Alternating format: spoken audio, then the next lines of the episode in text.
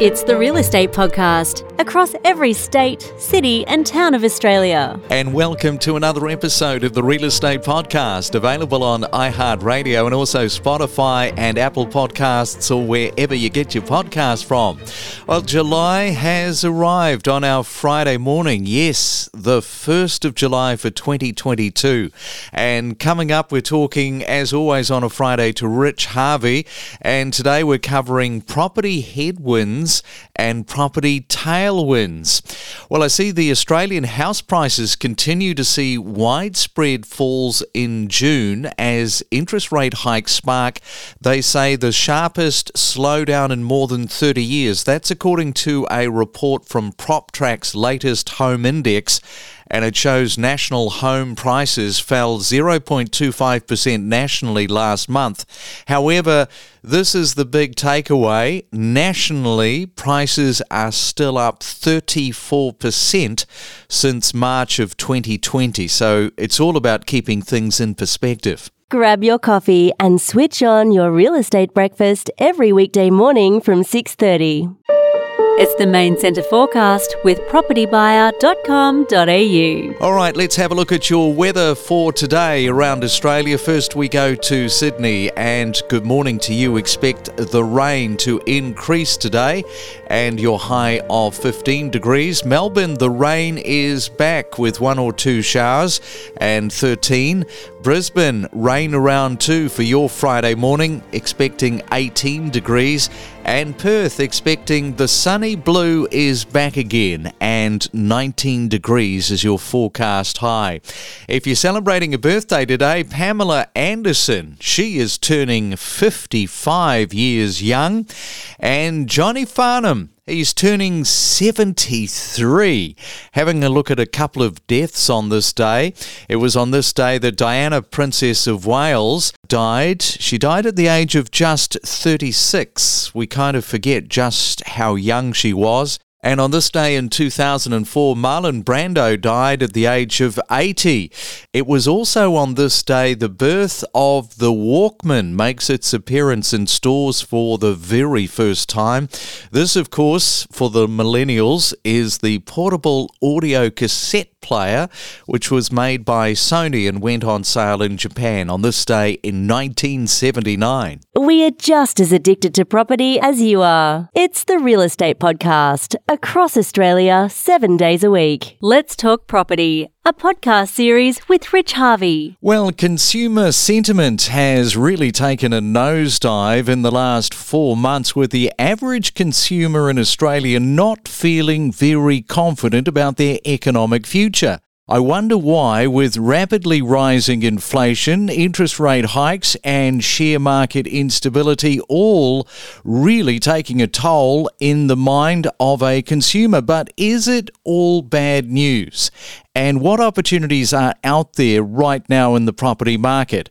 Well, let's carefully examine both the economic headwinds and the tailwinds. And I've got Rich Harvey, CEO and founder of the propertybuyer.com.au with us.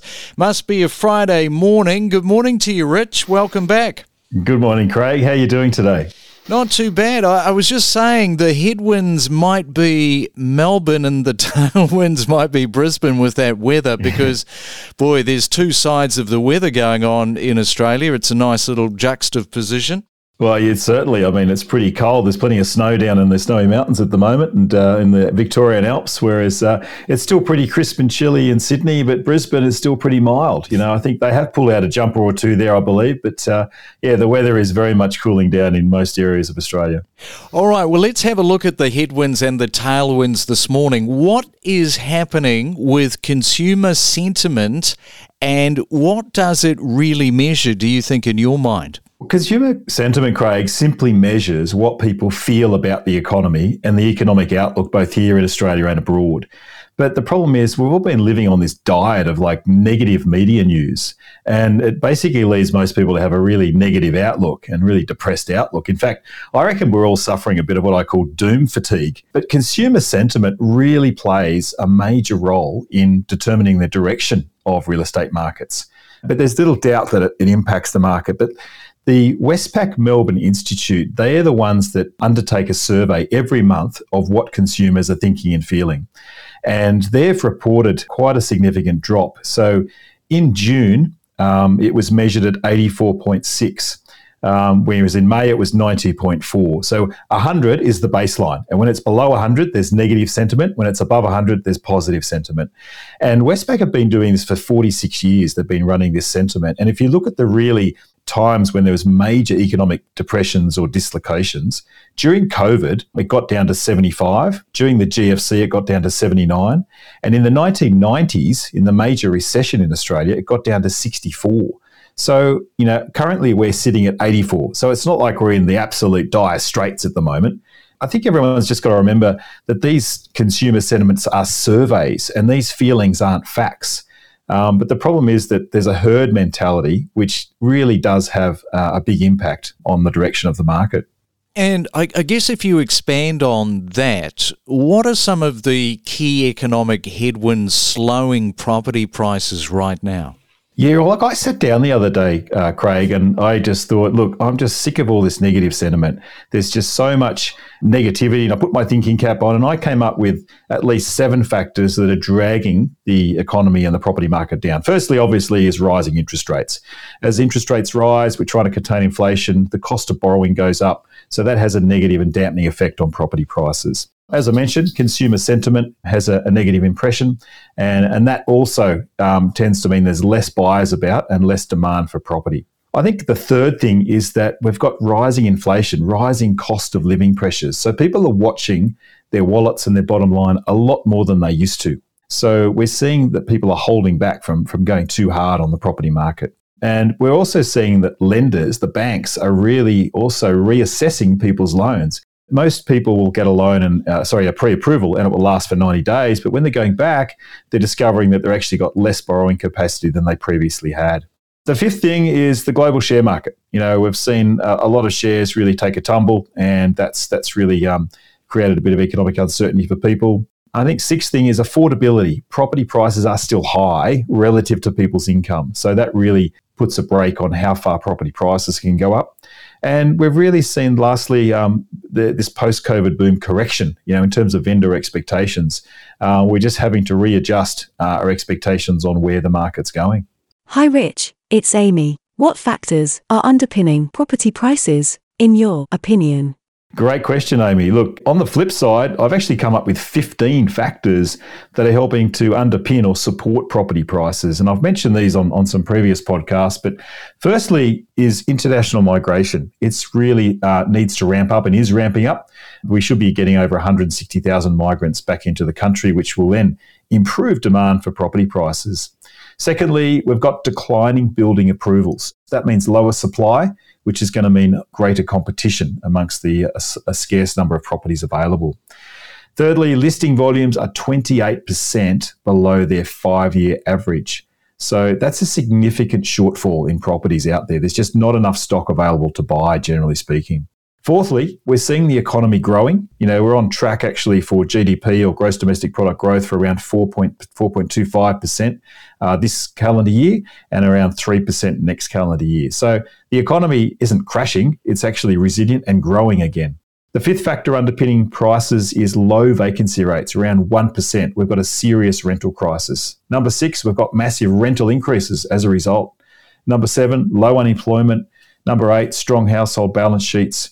Number nine, borrowers are ahead on their mortgages. So during COVID, a lot of people actually paid more to pay down their loans than they actually needed to pay. So we're actually got a bit of a buffer in our accounts. Number 10, uh, APRA uh, are still requiring the banks to provide a serviceability buffer of 3% above the cash rate, uh, above the, sorry, mortgage rates. So when they're assessing your loan, they're actually building in an increased cost there. Number 11, wages are growing. Uh, we had a recent decision, you know, the Fair Work Commission increased um, wages for lower paid workers, but we're also seeing across the board wage pressures growing. 12, construction costs are rising. So that means that the replacement value of your home is also rising, which helps to underpin property prices. Number 13, the federal government's introduced a help to buy shared equity scheme. And also in New South Wales, number 14, there's a proposed first home buyer stamp duty reform and a shared equity scheme that they're proposing to put on the table. And finally, the last thing is we've got a rising um, inflationary environment. People see property as a safe haven and a hedge against inflation. So, look, they're just 15 things. And I'm sure any of your listeners can add more factors to either the headwind or the tailwind either side of the ledger. And we've all got a natural bias how we things turn out. But there's some pretty pretty important factors in all of those. Yeah, it's a pretty interesting list. And domination, let's just talk about that because when you talk about property, it does dominate. So, do you think that there is one overriding factor that will dominate the direction of the property market? Yeah, look, a lot of people think, Craig, that there's just one factor, you know, and they typically look to interest rates to be the one factor. But it's not. Interest rates are just one factor among many. The fact is, interest rates are still really low. Cash rates 0.85%. Mortgage rates, you can probably pick up a loan around 2.75, 2.9%. That's super low. And yes, the interest, the cash rates are, are right. So the interest rates are rising, but that's just going to result in an average mortgage rate being around 4.5%. But the thing is, the Reserve Bank cannot raise rates nearly as fast as they reduce them simply because we have much greater leverage throughout the economy. The interest rate lever is a lot more sensitive for the average consumer. So that's one factor. As I mentioned, the economy is growing. We've got a strong labour market. These other factors all are combined with each other. One interesting thing, the, we talked about consumer sentiment before, and the, the Westpac Melbourne Institute also produce what's called a time to buy dwelling index. And that sort of is a, an indication of when people expect uh, it's a good time to buy or not such a good time to buy. But the chief economist uh, of Westpac, Bill Evans, recently pointed out that the index is still well above 100. It's actually it's dropped down from 121 points down to 111 points, but it's still over 100, which indicates that more consumers expect prices to rise rather than to fall. So there's a more negative index in New South Wales and Victoria, but a much higher index in Queensland. So, what all of that tends to indicate is that markets tend to overshoot or undershoot expectations. But the trick for the savvy home buyer here is to really just take a long term view. And I think the other key point, Craig, just to point out about what's going to dominate is that data that CoreLogic put out is typically two to three months out of date. You know, market conditions change a lot faster on the ground than what is reported in the media. So, for example, CoreLogic the other day came out saying that in their daily index that in the last quarter, property prices declined 2.7%. But to be honest, Craig, what we're seeing on the ground, prices have already dropped 10%, even 15% in some of the suburbs, like particularly on the northern beaches. So I, I, think the message here is that there's not one factor, there's not one property market, there's not one particular property type there's a whole confluence of factors that's either pushing the market forward or pushing the market backwards. Wow. Did you say 10 to 15% drop? Correct. That's right. Wow. Yeah, but that's off the but that's off the back, Craig, of a 38% increase over the COVID period. Sure. So even if it's come back you know, 15%, you're still up 23%. That's right. That's right. And we are talking headwinds and tailwinds. So just before I let you go, how should the average consumer or potential property buyer approach the market right now? Oh, look, Craig, a lot of people are saying, Rich, I'm just going to sit on the sidelines and just wait and see what happens. The problem with that approach is that, again, you're going to miss the market. You'll miss the opportunity. It's not to say you have to buy now. But the conditions for buying have absolutely swung back in the buyer's favour. There's so much less competition out there. Auction clearance rates have declined.